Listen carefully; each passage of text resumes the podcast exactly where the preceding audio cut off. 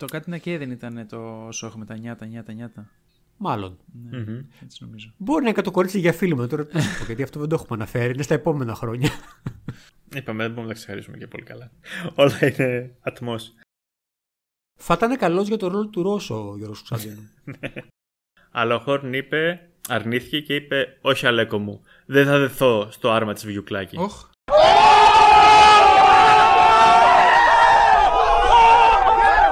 Καλώς ήρθατε. Τώρα ξεκινάει το podcast Ποπολάρι.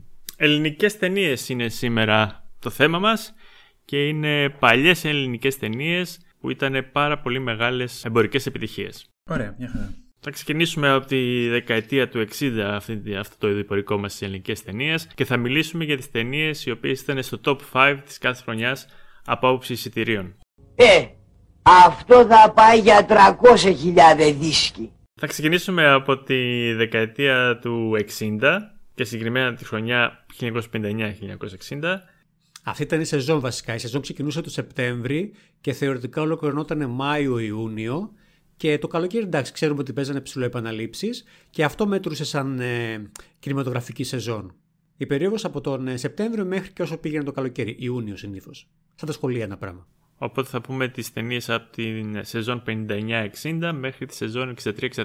Ωραία, μια χαρά. Την ε, σεζόν 59-60 λοιπόν, στην πέμπτη θέση, βρίσκεται η ταινία Ραντεβού στην Κέρκυρα. Ραντεβού στην Κέρκυρα.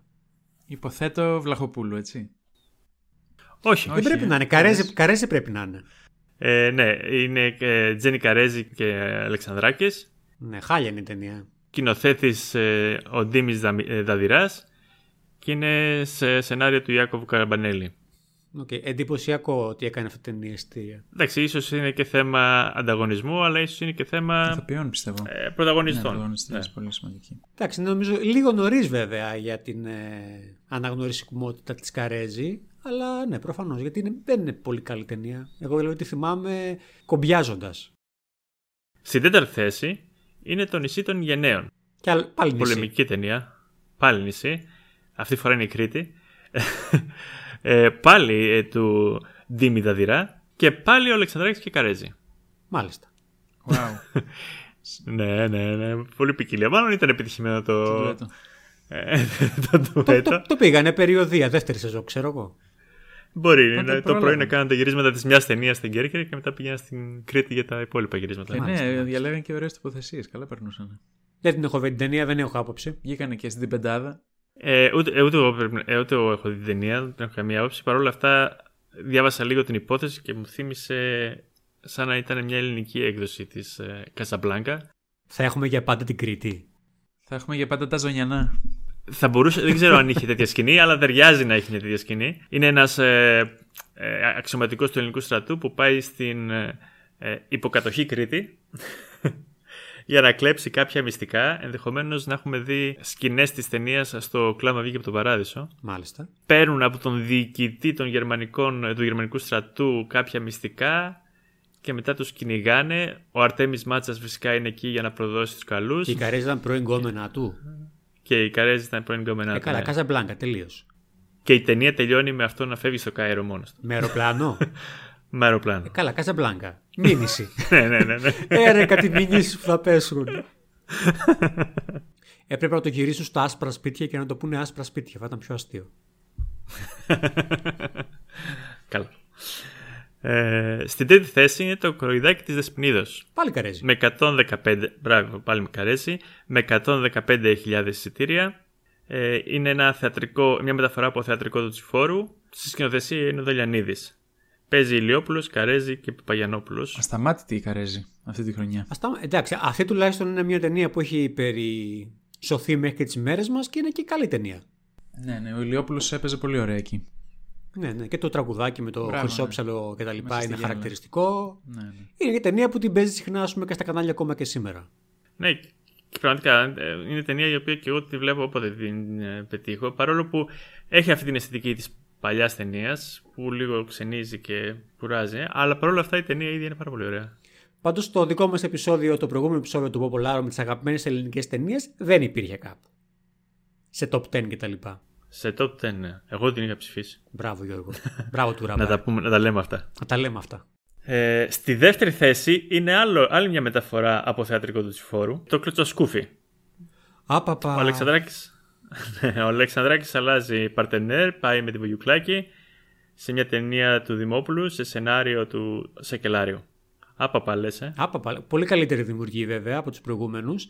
Αλλά άπαπα. Εντάξει, ε, πολύ παλιά. Δεν ξέρω τι να πω. Δεν μου άρεσε αυτή η ταινία. Είναι λίγο με σε κάποια σημεία θεωρώ. Ναι, και άλλο ένα τυπικό σενάριο. Ένας πλούσιος θα ψιλοβρίσκει με μια κοπελίτσα η οποία προσπαθεί να ψάχνει βοήθεια από έναν γιο εφοπλιστή για να φύγει στην Αυστραλία μετανάστες επειδή δεν έχει να κάνει.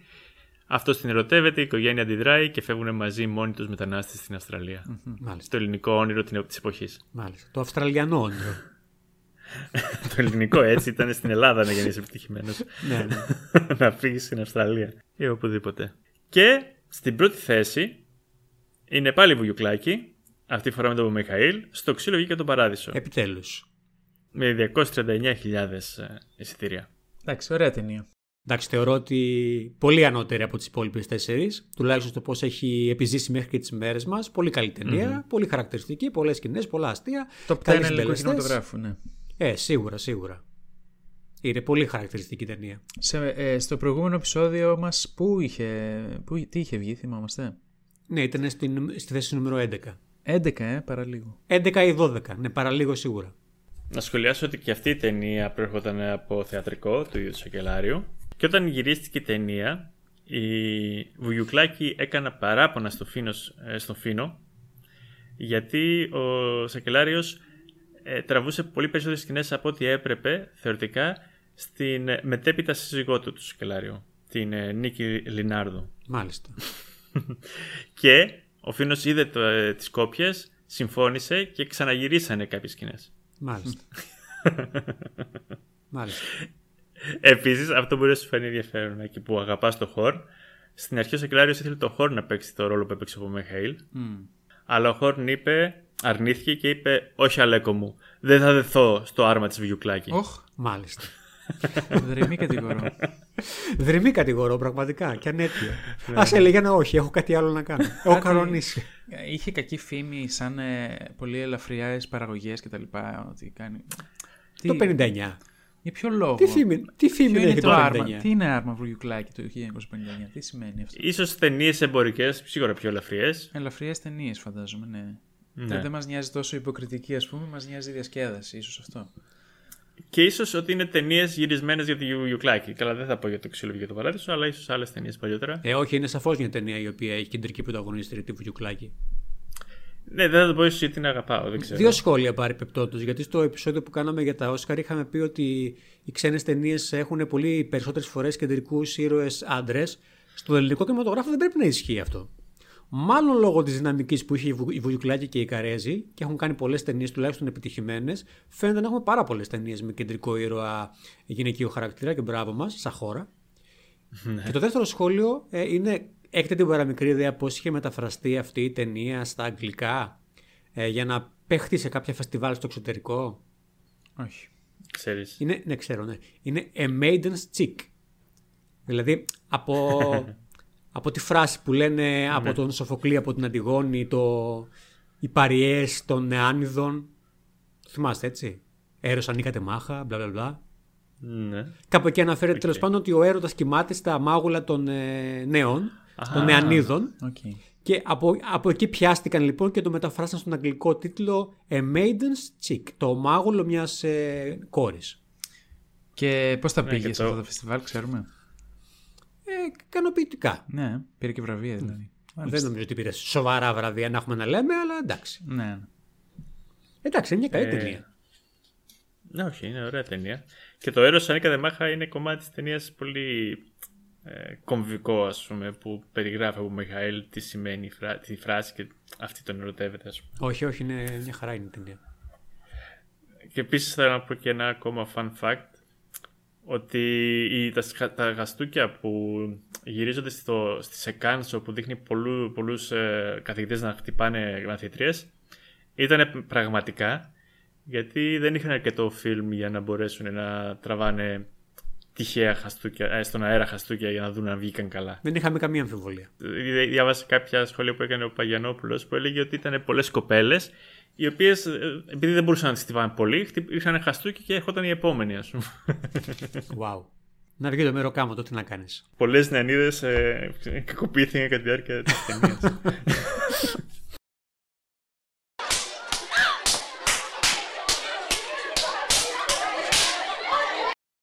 Πάμε στη χρονιά 60-61 και στην πέμπτη θέση είναι η Χριστίνα. Μια ταινία του Δαλιανίδη, σε σενάριο Δαλιανίδη, με τον ε, Ηλιόπουλο και την Καρέζη. Πρώτη φορά την ακούω. Ναι, και εγώ το ίδιο. Εγώ τη θυμάμαι, την έχω πετύχει μικρός ή και έφηβος στην ε, ε, τηλεόραση. Ε, ο Ηλιόπουλος παίζει ένα γκαρσόνι ο οποίος είναι λίγο... Ε, του αρέσουν πολύ οι αστυνομικές ιστορίες και πιστεύει ότι θα μπορέσει να βρει τον φαντομά της Θεσσαλονίκης, έναν ε, κλέφτη ξενοδοχείων στη Θεσσαλονίκη, όπου υποψιάζει τον Μπάρκουλη και μαζί με την αδερφή του την Καρέζη προσπαθούν να τον παγιδεύσουν και φυσικά ερωτεύονται με την ε, Καρέζη ο Μπάρκουλης. Μάλιστα, ό,τι να είναι. Ε, ένα, ένα κόνσεπτ που θα το δούμε πολλές φορές, όπου οι ταινίες του Δαλιανίδη διαδραματίζονται ή παίζουν ρόλο στη Θεσσαλονίκη. Στο νούμερο 4 είναι μια ταινία που ο τίτλος θα είναι πολύ γνωστός, αλλά, αλλά λίγοι το έχουν δει και το θυμούνται. Είναι η Χιονάτη και τα 7 γεροντοπαλίκαρα. Ναι. Την ψιλοθυμάμαι αυτή την ταινία. Κάτι, εγώ τη θυμάμαι, αλλά δεν μ' αρέσει. Ναι, δεν ήταν κάτι σπουδαίο. Ναι, ναι, ναι. Είναι σκηνοθέτης ο Καμπανέλης, έχει κάνει και το σενάριο που προφανώς είναι μεταφορά της Χιονάτης και των 7 Νάνων. Και η Καρέζη με τον Μπάρκουλη παίζουν με μια πλειάδα, θα πω μια dream team ηθοποιών. ο Ρέις Μακρύς, ο, ο Παπαγιανόπουλος, ο Αυλονίδης, ο Φωτόπουλος, ο Σταυρίδης. Ό,τι καλύτερο από τη γερουσία του ελληνικού κινηματογράφου. Εννοείται, ναι. Ε, στην τρίτη θέση, ίσως η, η πιο βραβευμένη ταινία που θα δούμε σήμερα και ίσως από τις καλύτερες, πιο βραβευμένες, βραβευμένες ελληνικές ταινίες είναι το «Ποτέ την Κυριακή» του Ζίλντα Σεν με τη Μελίνα Μερκούρη. Εγώ δεν είμαι φαν. Έτσι, να το πω και αυτό. Εγώ θα ομολογήσω ότι δεν την έχω δει την ταινία. Όχι, εγώ την έχω δει, αλλά δεν τρελαίνομαι. Εμένα μου έχει αρέσει πάρα πολύ. Την πλοκή που διάβασα μου φάνηκε πολύ ενδιαφέρουσα, που είναι μια πόρνη την οποία κάποιοι άντρες, ο καθένας για το δικό του λόγο, θέλουν να την κάνουν ε, να φύγει από τη δουλειά. Και ο τρόπος που λειτουργεί είναι αρκετά απελευθερωτικός για, ή τουλάχιστον δι- ε, δείχνει έναν πολύ απελευθερωτικό δρόμο για τη γυναίκα για να αποφασίζει μόνη της αυτό που θέλει, αυτό που θέλει. Η ταινία έκοψε 184.000 εισιτήρια στην Ελλάδα και με budget 151.000 δολάρια παγκοσμίως έβγαλε 8 εκατομμύρια. Α, Wow. μια χαρά. Μια χαρά. Δεν είναι στην Ελλάδα που τα εισιτήρια είναι στην Αθήνα. Δηλαδή αυτά τα εισιτήρια που έχουμε σαν, σαν μετρική είναι στην Αθήνα. Γιατί αυτά μετράγανε, όχι κάτι άλλο. Ναι, ναι, ναι. Ε, επίσης ήταν υποψήφια για 5 Όσκαρ σκηνοθεσίας πρώτου γυναικείου ρόλου για τη Μελίνα σενάριο επίσης Ζήλτα Σεν μαζί με τη σκηνοθεσία κουστούμια και το Ποτέ την Κυριακή, το τραγούδι του Χατζηδάκη που κέρδισε κιόλας. Η Μελίνα Μερκούρη κέρδισε το βραβείο πρώτου γυναικείου ρόλου ε, στο φεστιβάλ Κανών. Πολύ σημαντικό και σημαντικό. Σημα- σημαντικό βραβείο, ναι. Ναι, ναι, ναι, ναι.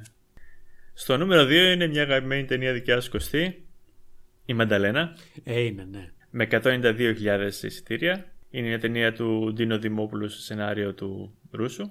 Με τη Βουγιουκλάκη, τον Παπαμιχαήλ. Η ταινία είναι γνωστή, την έχουμε ξαναπεί. Είναι μια νεαρή κοπέλα η οποία μένει ορφανή και προσπαθεί να ανταγωνιστεί στο πεδίο των θαλάσσιων διαδρομών. Πώς να περιγράψεις χάλια μια ταινία; Όχι, όχι, δεν είναι άσχημο. ε, στα θαλάσσια δρομολόγια ε, του νησιού της. Είναι μια ταινία η οποία έχει ενδιαφέρον που δείχνει πόσο δυσκολότερο μπορεί να είναι η ζωή για μια γυναίκα. Έχει κομικά στοιχεία, αλλά δεν τη λες ξεκάθαρη κομμωδία, έτσι. η Όχι, ταινία. όχι. Ε, εντάξει, είναι μια ρομαντική κομμωδία με την ε, ελαφριά δόση που έχουν συνήθως αυτές τις ταινίες του Ήβου στο κομμάτι της κομμωδίας. Όπως δηλαδή και οι αντίστοιχες ξένες ταινίες. Που δεν πεθαίνει στο γέλιο, απλά είναι ευχάριστες. Ναι, ναι. Και για άλλη μια φορά στην πρώτη θέση είναι η Αλίκη στο Ναυτικό Α, εντάξει. Η πρώτη έγχρωμη ταινία της Φίνο Φιλμ.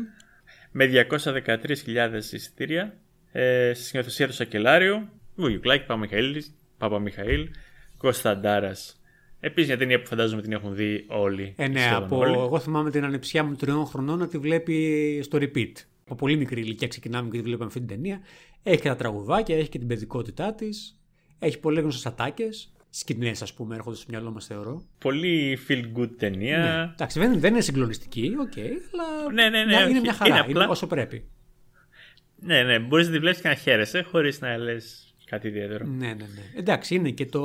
Πώς να το πω. Και η... το πόσο ενδιαφέρουσα είναι και η Βιουκλάκης σαν Star. Εντάξει, και η μουσική είναι πάρα πολύ Και η ωραία. μουσική, ναι. Σίγουρα βέβαια το γεγονός ότι αυτή η ταινία είναι έγχρωμη, γιατί αν δεν κάνω λάθος είναι η μόνη έγχρωμη ταινία στη λίστα, μπορεί να βοήθησε και λίγο τα εισιτήριά της. Ε, δεν θα ήταν απαραίτητο αυτό γιατί δεν είχε πολλούς κινηματογράφους που μπορούσαν να παίξουν έχρωμα. Όντως διάβασα ότι. Όντως γυρίστηκε έχρωμη, αλλά μπορούσε να παιχτεί μόνο σε έναν κινηματογράφο. Α, σε ένα κινηματογράφο Έγχρωμο. παίχτηκε έγχρωμα, ενδιαφέρον. Ναι, ναι. Τουλάχιστον στην πρώτη προβολή. Ποιον; Ε, δεν, αυτό δεν το ξέρω. Κρίμα. Ωραία. Πειρατή! Το τόμπι μου γιατί θα στείλω πόλισμαν! Αν βρεις κανένα πόρισμα με μαγιό, στείλ τονε! Πάμε στη χρονιά 1961-1962. Στην ε, πέμπτη θέση είναι ο Ατσίδας. Είναι η Ηλιόπουλος. ταινία το Στρίβιν δια του Αραβόνος. Ηλιόπουλος, ναι. Έτσι την ξέρουμε περισσότερο.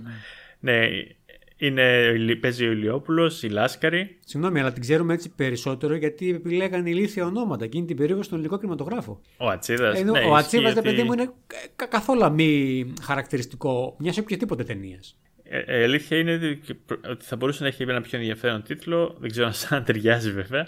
Γιατί προέρχεται από θεατρικό του ψαθά που λεγόταν Εξοχικών ο Έρος. Και υποθέτω είναι το, το καφέ στο οποίο συναντιέται ο, ο, ο Ντίνος Ηλιόπουλος ε, με τον Βαγγέλη Πρωτοπαπά. Εκεί που παίζει και ο Βέγκος και λέει όλα είναι ατμός. Θεσσαλονίκη δεν είναι αυτό; Ε, ναι, ναι, στο πανόραμα.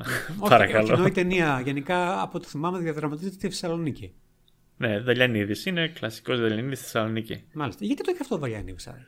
Τέλος πάντων. Καλά έκανε. Του άρεσε η πόλη, ναι, μάλλον. Ναι. 69.000 εισιτήρια. Εντάξει, είναι ωραία ταινία, δεν ξέρω πώς θα τη θυμάστε. Ωραία ταινία. είναι. Έχει το κλασικό μοτίβο της ε, ελληνικής ταινίας όπου πρέπει να παντρέψεις την αδερφή σου για να κάνεις οτιδήποτε. Και φυσικά ο αδερφός έχει την υποχρέωση να κυνηγάει τους γαμπρούς που δεν τις παντρεύουν. Στην ε, τέταρτη θέση είναι μια, επίσης πολύ, είναι μια πάρα πολύ καλή ταινία άλλου ύφους. Προφανώς είναι η συνοικία το όνειρο του Αλέκου Αλεξανδράκη σε σενάριο του Τάσου Λιβαδίτη και του Κώστα Κοτζιά. Μμ. Ωραία ταινία. Πολύ ωραία. Ε, ναι, πολύ ωραία ταινία. Και μπράβο τους που κατάφερε να κάνει και κάποια εισιτήρια. Ναι, γιατί απαγορεύτηκε. 74.000 εισιτήρια. Πετσοκόφτηκε πάρα πολύ στο, στην λογοκρισία. Μάλιστα. Επειδή έδειχνε πολλά στοιχεία φτώχειας και μιζέριας στην ελληνική κοινωνία και θεωρήθηκε ότι ήταν κακή, θα ήταν, ήταν δυσφήμιση για την Ελλάδα που εκείνον τον καιρό έψαχνε επενδύσεις για τουρισμό και άλλα πράγματα. Μάλιστα. Όχι για πολιτικούς λόγους απλά. Για, την, για τον τουρισμό. Για την Ελλάδα, ρε γαμώτο. Τη σεζόν 61-62 λοιπόν στην τρίτη θέση έχουμε ένα ντοκιμαντέρ. Η Αθήνα τη νύχτα. Η Αθήνα τη νύχτα είναι μια πρωτεύουσα. Φαντάζομαι κάπως έτσι πήγαινε. Ε, 85.000 εισιτήρια. Πώς γίνεται; Ε, την ε, σκη- σκηνοθεσία έκανε ο Τσιφόρος, Οκ. παρακαλώ. Και ουσιαστικά ήταν ε, ένα, πώς το λένε, μια ένωση από διάφορα σκετσάκια και τραγούδια που προσπαθούσαν να δείξουν μια βραδιά στην Αθήνα. Α, ήταν ε, βαριετέ. Ωραίο. Κάπως έτσι, ναι. Α, εντάξει. Ναι. Οκ. Είχε πολλά μουσικά θέματα, τραγούδια συ- μεγάλων Θα καλλιτεχνών. έχει ιστορικό ενδιαφέρον σήμερα αυτό. Κοίταξε, είχα, είχαν κάποια σκετσάκια τα οποία ήταν ξέρω εγώ, ένα μονόπρακτο του Ψαθά από κάπου, ήταν κάτι, μια άλλη σκηνή από κάποιο άλλο έργο και ταυτόχρονα είχε πάρα πολλά από μαγαζιά της Αθήνας τα οποία ήταν κάποιοι γνωστοί τραγουδιστές και τραγουδούσαν. Και τρία λεπτά να χορεύουν shake στα, στο night club τροπικάνα κτλ. κτλ. Κάπως έτσι. θα, θα το βλέπα.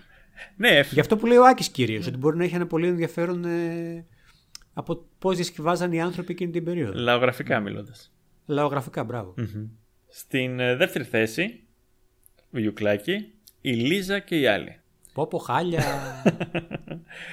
Ντίνος Δημόπουλος σκηνοθεσία. Ψοφούσε ο κόσμος για Βουγιουκλάκη, οπότε πήγαν όλοι. Εντάξει, και είναι και διπλή Βουγιουκλάκη, γιατί η Βουγιουκλάκη παίζει δύο ρόλους σε αυτήν την ταινία. Γενικά αυτό το κόνσεπτ δεν έχει πάει καλά. το έχουν δοκιμάσει πολύ στον ελληνικό κινηματογράφο και η Καρέζη το έχει δοκιμάσει. Χάλια, χάλια. Λοιπόν, στη Λίζα και οι άλλοι έχει ένα ενδιαφέρον στοιχείο ότι στα credits βοηθός και νεφέτη είναι ο Παντελής Βούλγαρης. Απίστευτο. Wow. Έτσι. Μάλιστα.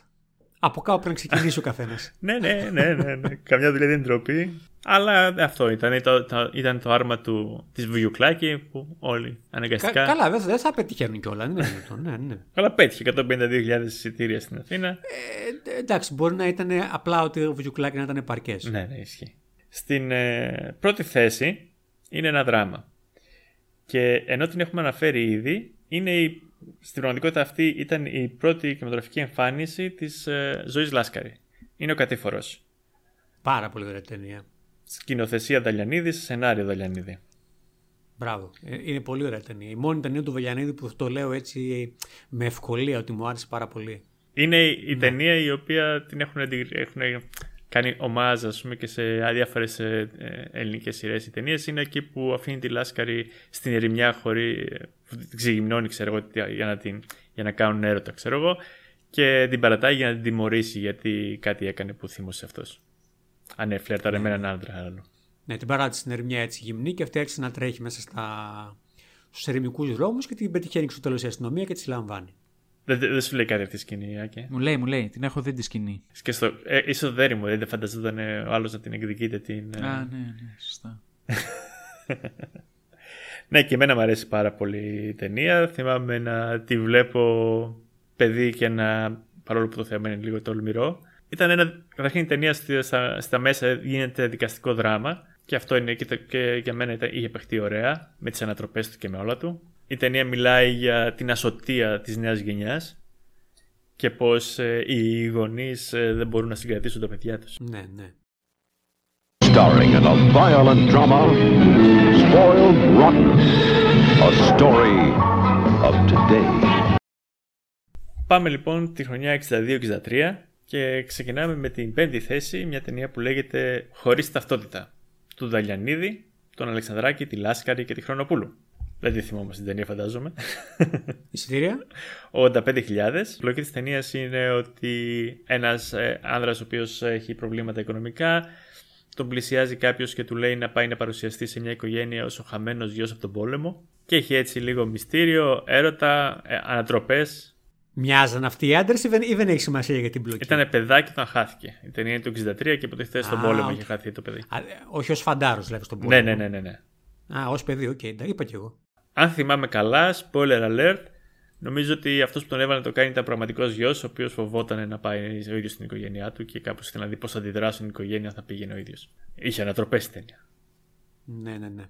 Στην τέταρτη θέση είναι ο νόμος 4000 του Δαλιανίδη με την ε, Λάσκαρη, τον Βουλγαρίδη, την Κατερίνα Χέλμη, τον Βουτσά.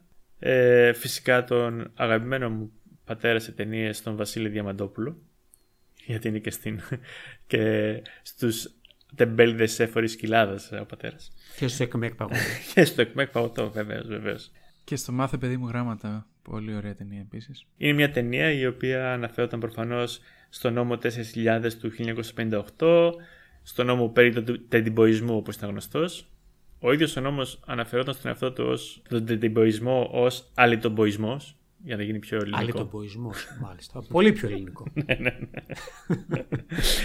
Ε, πάλι αυτό που βλέπουμε είναι πως οι, οι νέοι έχουν ξεφύγει και οι γονείς δεν, δεν, δεν μπορούν να, να φροντίσουν τα παιδιά τους. Κράτησε δεκαετίες αυτό το, το format πάντως, έτσι. Ναι, ναι, ετοιμαζόντουσαν γι' αυτό που έρχεται το 67. Πιο 67 και στα 80s έχουμε ταινίες με αυτό το format. τα τσακάλια κτλ. Ναι, ναι. Και η αλήθεια είναι στους Sex Pistols. Και ένα παράξενο fact στην για την ταινία είναι ότι ε, δεν είμαι σίγουρος αν την έχω δει τη σκηνή. Μια σκηνή η οποία θεωρήθηκε πολύ τερμηνή και ήταν σκηνή έκτρωσης, δεν την έδειχνε η τηλεόραση για πολλά χρόνια. Θυμάμαι ότι στη διάρκεια της ταινίας η πρωταγωνίστρια η Ζωή Λάσκαρη περνάει μια, κάνει μια έκτρωση και την βοηθάει η πόρνη που μένει στην πολυκατοικία της, Η Κατερίνα Χέλμη. η Κατερίνα Χέλμη. Ναι, εγώ δεν θυμάμαι. Αυτό περιγράφεις. Ναι, αναρωτιέμαι μήπως είχε κάποια πιο έντονη σκηνή για να τη δείχνει πιο, πιο δυσάρεστο το σκηνή. Αυτό δεν το θυμάμαι. Ναι, ναι, δεν, δεν θα μπορούσαμε να το ξέρουμε. Καλά, υποθέτω ότι στην εποχή μας μάλλον δεν θα την κόβανε πια. Ναι, ναι, ναι. Τα εισιτήρια που έκοψε ήταν 118.000. Στην τρίτη θέση, τη χρονιά αυτή, είναι η ταινία Οργή με 132.000 εισιτήρια. Είναι η πρώτη παρουσία στο σενάριο μόνο του Φόσκολου, το αγαπημένο μας. Χρονιά μπαλάντας το 62. Ναι, ναι. Ο σκηνοθέτης είναι ο Βασίλης Γεωργιάδης. Πρωταγωνιστούν η Άννα Φόνσου, η Τσιούνι, ο Νίκος Κουρκουλός. Δεν θα σχολιάσω πολύ την ταινία, δεν την έχω δει. Η πλοκή μου φάνηκε χαζή. Αν θέλει να ακούσει κανείς. Μπα, δεν πειράζει. Ναι. Άκη, δεν είναι αγαπημένη ταινία, έτσι. Ναι, πρώτη φορά την βλέπω. δεν ξέρω και ω ιδέα τώρα το φόν σου Κούρκουλος δεν με τρελαίνει. Στο νούμερο 2 τη χρονιά αυτή ε, ήταν η ταινία «Η Ψεύτρα» με 196.000 εισιτήρια με Βουγιουκλάκη Αλεξανδράκη. Αυτή με το άγαλμα είναι αυτή; Αυτή που η Βουγιουκλάκη παίζει το, κάνει το μοντέλο. Μ, Το μοντέλο. Παρουσιάζεται σαν να είναι φτωχό μοντέλο. Πλην τίμιο, ναι, ναι, ναι. Α, ναι. Ναι. Καλή είναι. Ναι, η Ψεύτρα έκοψε 196.000 εισιτήρια στην Αθήνα. Ε, στην πρώτη θέση, πάλι Δανιανίδης, μερικοί το προτιμούν κρύο, 212.000 εισιτήρια, Ηλιόπουλος, Βλαχοπούλου, Λάσκαρη, Βουλγαρίδης και Βουτσάς. Η Λάσκαρη δηλαδή έχει μπει στο top 5 δυναμικά. Δεν θα πω τίποτα για αυτή την ταινία μέχρι να μας πεις ποια είναι. Ναι, για να ξεχωρίσουμε από αυτά τα musical του Δαλιανίδη που όλα θυμίζουν το ένα το άλλο.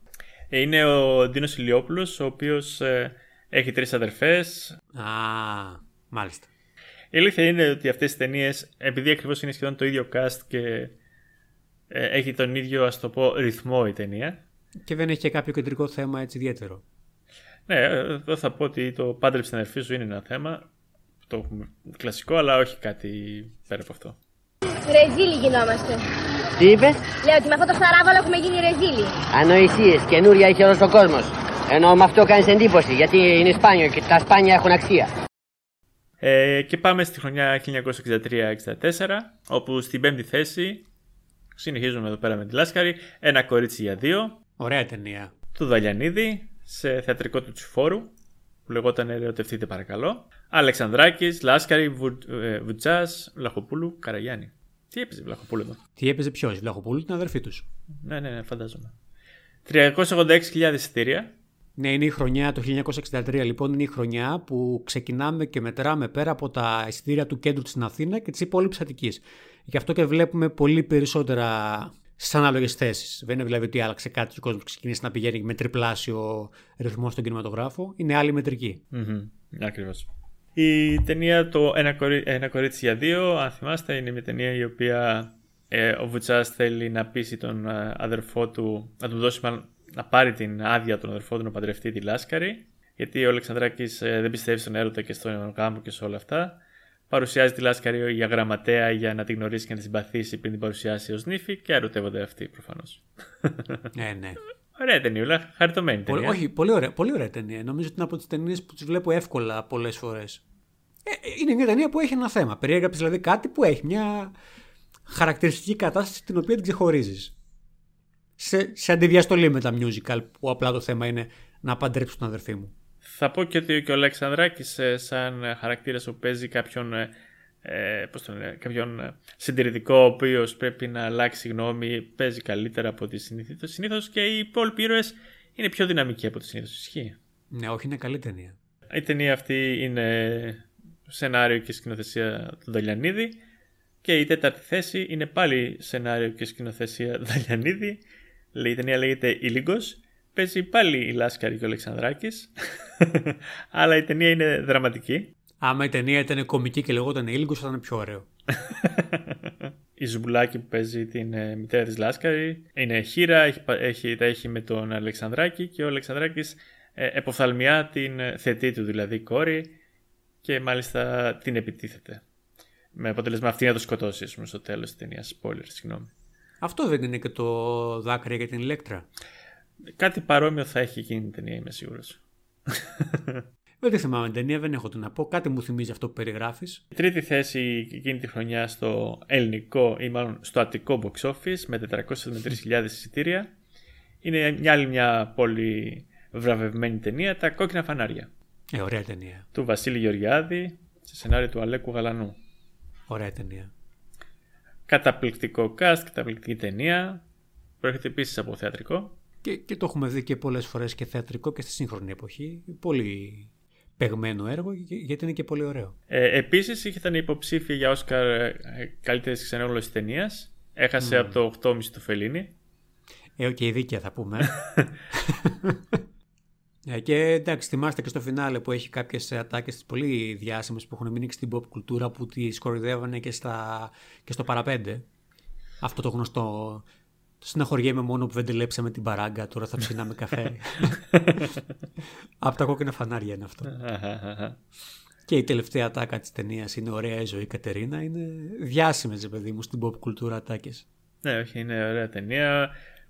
Μπαίνει και σε ένα κομμάτι τη- του κόσμου που ειδικά εκείνη την εποχή οι ελληνικές ταινίες δεν θα το αγγίζανε. Κάνανε πολλές επιτυχίες όμως με θέμα πορνείο. Καλές ταινίες ποιοτικές βασικά, όχι επιτυχίες. Και κομικές ταινίες είχαμε το θέμα, όπως. Ε, Ναι. Πώς λέγονταν η ταινία με τον Κωνστα- Κωνσταντίνο; Καλώς ήρθε το Καλά, δολάριο. ήρθε το δολάριο, μπράβο. Το Hollywood χρόνια μετά έκανε το Pretty Woman. Εμάς είδε και ζήληψη και αντέγραψε. Έτσι, έτσι. Και κάτι που έχουμε, ένα όνομα που έχουμε να ακούσουμε καιρό. Η δεύτερη θέση είναι το Χτυποκάδια στα Θρανία. Με τη Βουγιουκλάκη, Παπαμιχαήλ. Πόσα χρόνια μετά το, το ξύλο είναι αυτή η ταινία, Τρία. Τέσσερα. Τέσσερα. Τόσα πολλά. Το ξύλο είναι του 59-60. Τέσσερα χρόνια θα τις περίμενα πιο back to back αυτές τις ταινίες. Πίστευα δηλαδή ότι έκανε επιτυχία το ένα format και το ξαναγυρίσανε. Οκ. Είναι και σαν soft so- sequel αυτή η ταινία. Όντως. Ξεκάθαρα. Ξεκάθαρα. Δεδομένου ότι και στον ελληνικό κινηματογράφο έχουμε απειροελάχιστα sequels. Πολύ γνωστή ταινία, πολύ χαριτωμένη ταινία. Εντάξει, δεν είναι τόσο ωραία θεωρώ όσο το ε, ξύλο βγήκε από τον παράδεισο. Μμ. Παρ' όλα αυτά έχει πολύ ωραία τραγούδια. Τα τικ-τακ. τικ-τακ, το χόρευε τουίστ. Έχει πολύ ωραία, ναι. Η ταινία είχε ντουμπλαριστεί και από Τούρκους ηθοποιούς με σκοπό να παιχτεί στην ε, Τουρκία. Yeah. Αλλά λόγω των, ε, ε, των γεγονότων που έγιναν τότε στη Κωνσταντινούπολη με τους Έλληνες ε, ακυρώθηκε το όλο concept. Μμ. Και η σκηνή με το προφιτερόλ είναι πολύ διάσημη, έτσι. Μπράβο, είναι μια σκηνή η οποία εκτόξευσε θεατρικά τον Κωνσταντίνου, όπως και ο ίδιος που το λέει πολύ συχνά. Και όντως, ε, δεν είναι κάτι τρομερό, αλλά σου μένει όταν το βλέπεις, δεν μπορείς να το ξεχάσεις. Ναι. Ναι, και, και θυμάμαι και δεν ξέρω σε ποια δεκαετία ήταν, το 90. Είχαν κάνει και μία διαφήμιση κοροϊδεύοντας αυτή τη σκηνή. Δεν θυμάμαι κάποιον το προϊόν. Δεν ήταν αγγλικά, προφιτερών. Δεν θυμάμαι ποιο είναι το προϊόν. Τύπου κατέληγες στο δεν θέλω να το φάω, δεν θέλω να το μάθω, θέλω να το φάω. Κάπως έτσι. δεν θυμάμαι το προϊόν. Γράψτε μας στα σχόλια ποιο είναι το προϊόν που περιγράφω. Γιατί δεν ξέρουμε. και βαριόμαστε να ψάξουμε.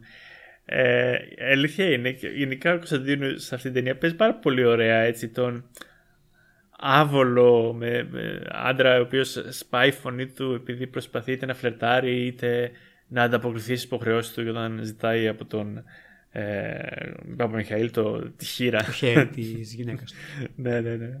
Και με τους ε, διάσημους στίχους του Σάντι. Του πάει ο ρόλος γιατί είναι λίγο άχαρος σαν άντρας. Οπότε θεωρώ ότι ένας άχαρος ρόλος ε, θα του πήγαινε καλά. Θα ήταν καλός για το ρόλο του Ρώσο ο Γιώργος Κωνσταντίνου. Άμα τα φιλαράκια την ελληνική παραγωγή. Τη δεκαετία του 60. Ε, ναι, προφανώς. Συναντήθηκε Και δεκαετία. ο Βουτσάς ο Τζοή. Ο Βούτσα ο Τζο ήταν όμορφος, υποτίθεται.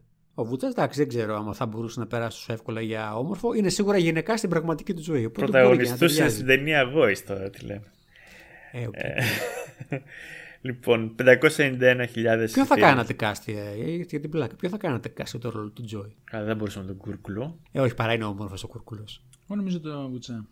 Είναι ο πρώτος που μου ήρθε στο μυαλό. Εσύ πας στο κομμάτι του όχι πολύ σπίρτου. ναι, ναι, ναι. ναι. Μάλλον. Μάλλον Μπορεί, γι' αυτό. μπορεί. Που το... Γιατί έχει, έχει φάτσα για όχι πολύ σπίρτο ο Βουτσάς. Και αν το επέτρεπε η ηλικία, ο Ηλιόπουλος μπορεί να ήταν ωραίος Τσάντλερ.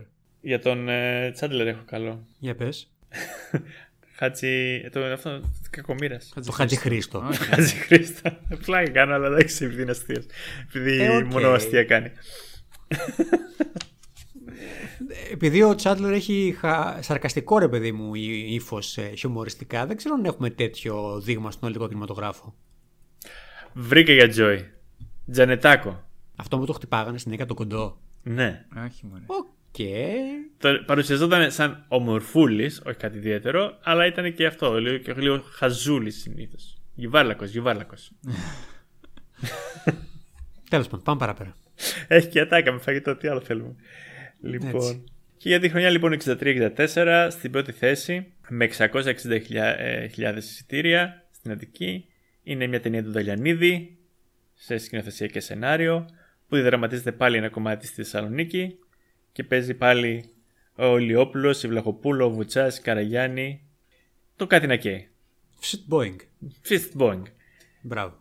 Είναι η ταινία όπου η Βλαχοπούλου θέλει να πρέπει να παντρευτεί τον Ηλιόπουλο για να, έστω να κάνει ένα λευκό γάμο για να πάρει μια κληρονομιά. Οπότε ταξιδεύει στη Θεσσαλονίκη για να τον βρει. Συναντάει μια ομάδα ε, τραγουδό, θα- τρε- σαν μια, ένα μουσικό συγκρότημα στον δρόμο όπου είναι ο Βουτσάς και οι υπόλοιποι και μπλέκουν όλοι μαζί και πηγαίνουν στη Θεσσαλονίκη και γίνεται χαμός. Μάλιστα, ναι, ναι. οκ.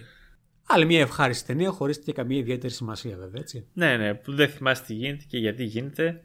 Ναι. Αλλά έχει α- αστείες ατάκες, είναι ευχάριστη, έχει ωραία τραγουδάκια.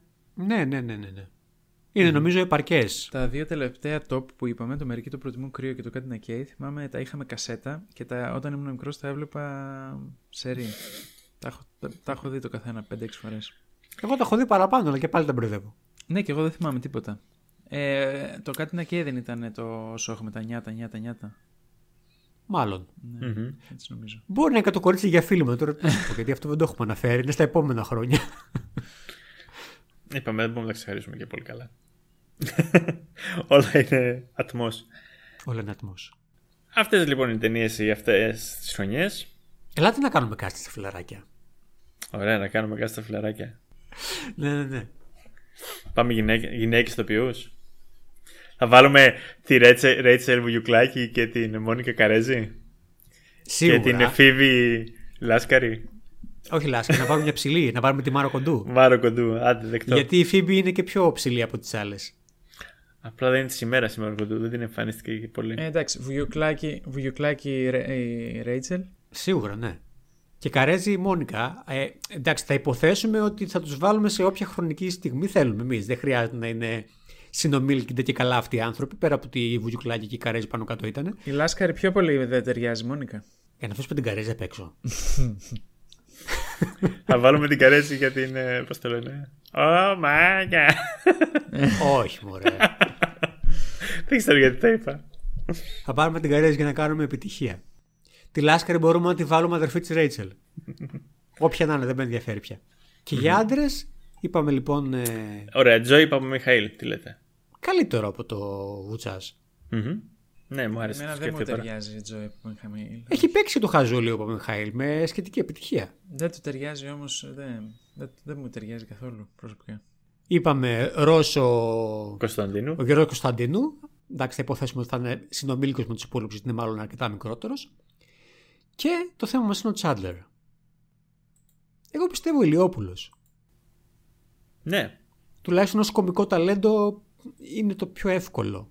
Έχει και λίγο την ικανότητα του physical comedy που δεν έπαιζε πολύ στον ελληνικό κινηματογράφο. Ευτυχώς. Μμμ. Ωραία. Οκ. Να το κάνουμε λοιπόν.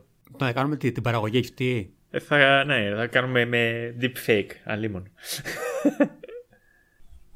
Ωραία, από τις ταινίες που είπαμε σήμερα, ποια θα θέλετε να πάτε να δείτε στο κινηματογράφο; Τη Μανταλένα. Τι Μανταλένα. Εύκολα. Πολύ σίγουρος. ναι, Ε, ναι. πάρα πολύ σίγουρος. Είναι η αγαπημένη μου ελληνική ταινία. Την είπαμε σήμερα. Ένα και να κάνουν δύο. Εγώ έτσι όπως τα είπατε θα ήθελα να δω τα κόκκινα φανάρια που δεν τα έχω δει. Γιατί φάνηκε να την υπολογίζετε πολύ την ταινία. Είναι πολύ ωραία η ταινία. Και εγώ θα επέλεγα ακρι- με, τε- με τα ίδια κριτήρια το ποτέ την Κυριακή. Όχι, το ποτέ την Κυριακή με τίποτα. Το κόκκινο φανάρι το συζητάω. Επειδή δεν το έχω δει, θα ήθελα να πάω να το δω.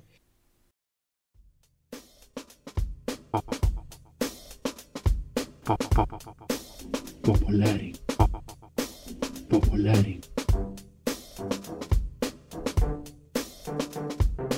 Μόλις τελείωσε ακόμα ένα επεισόδιο των Ποπολάρων.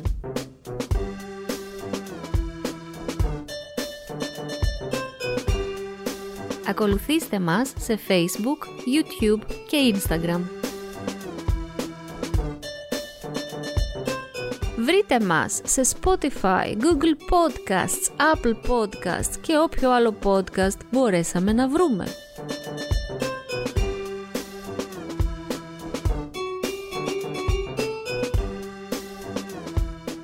Περιμένουμε τα σχόλιά σας για ό,τι ακούσατε ή ό,τι άλλο θα θέλατε να ακούσετε.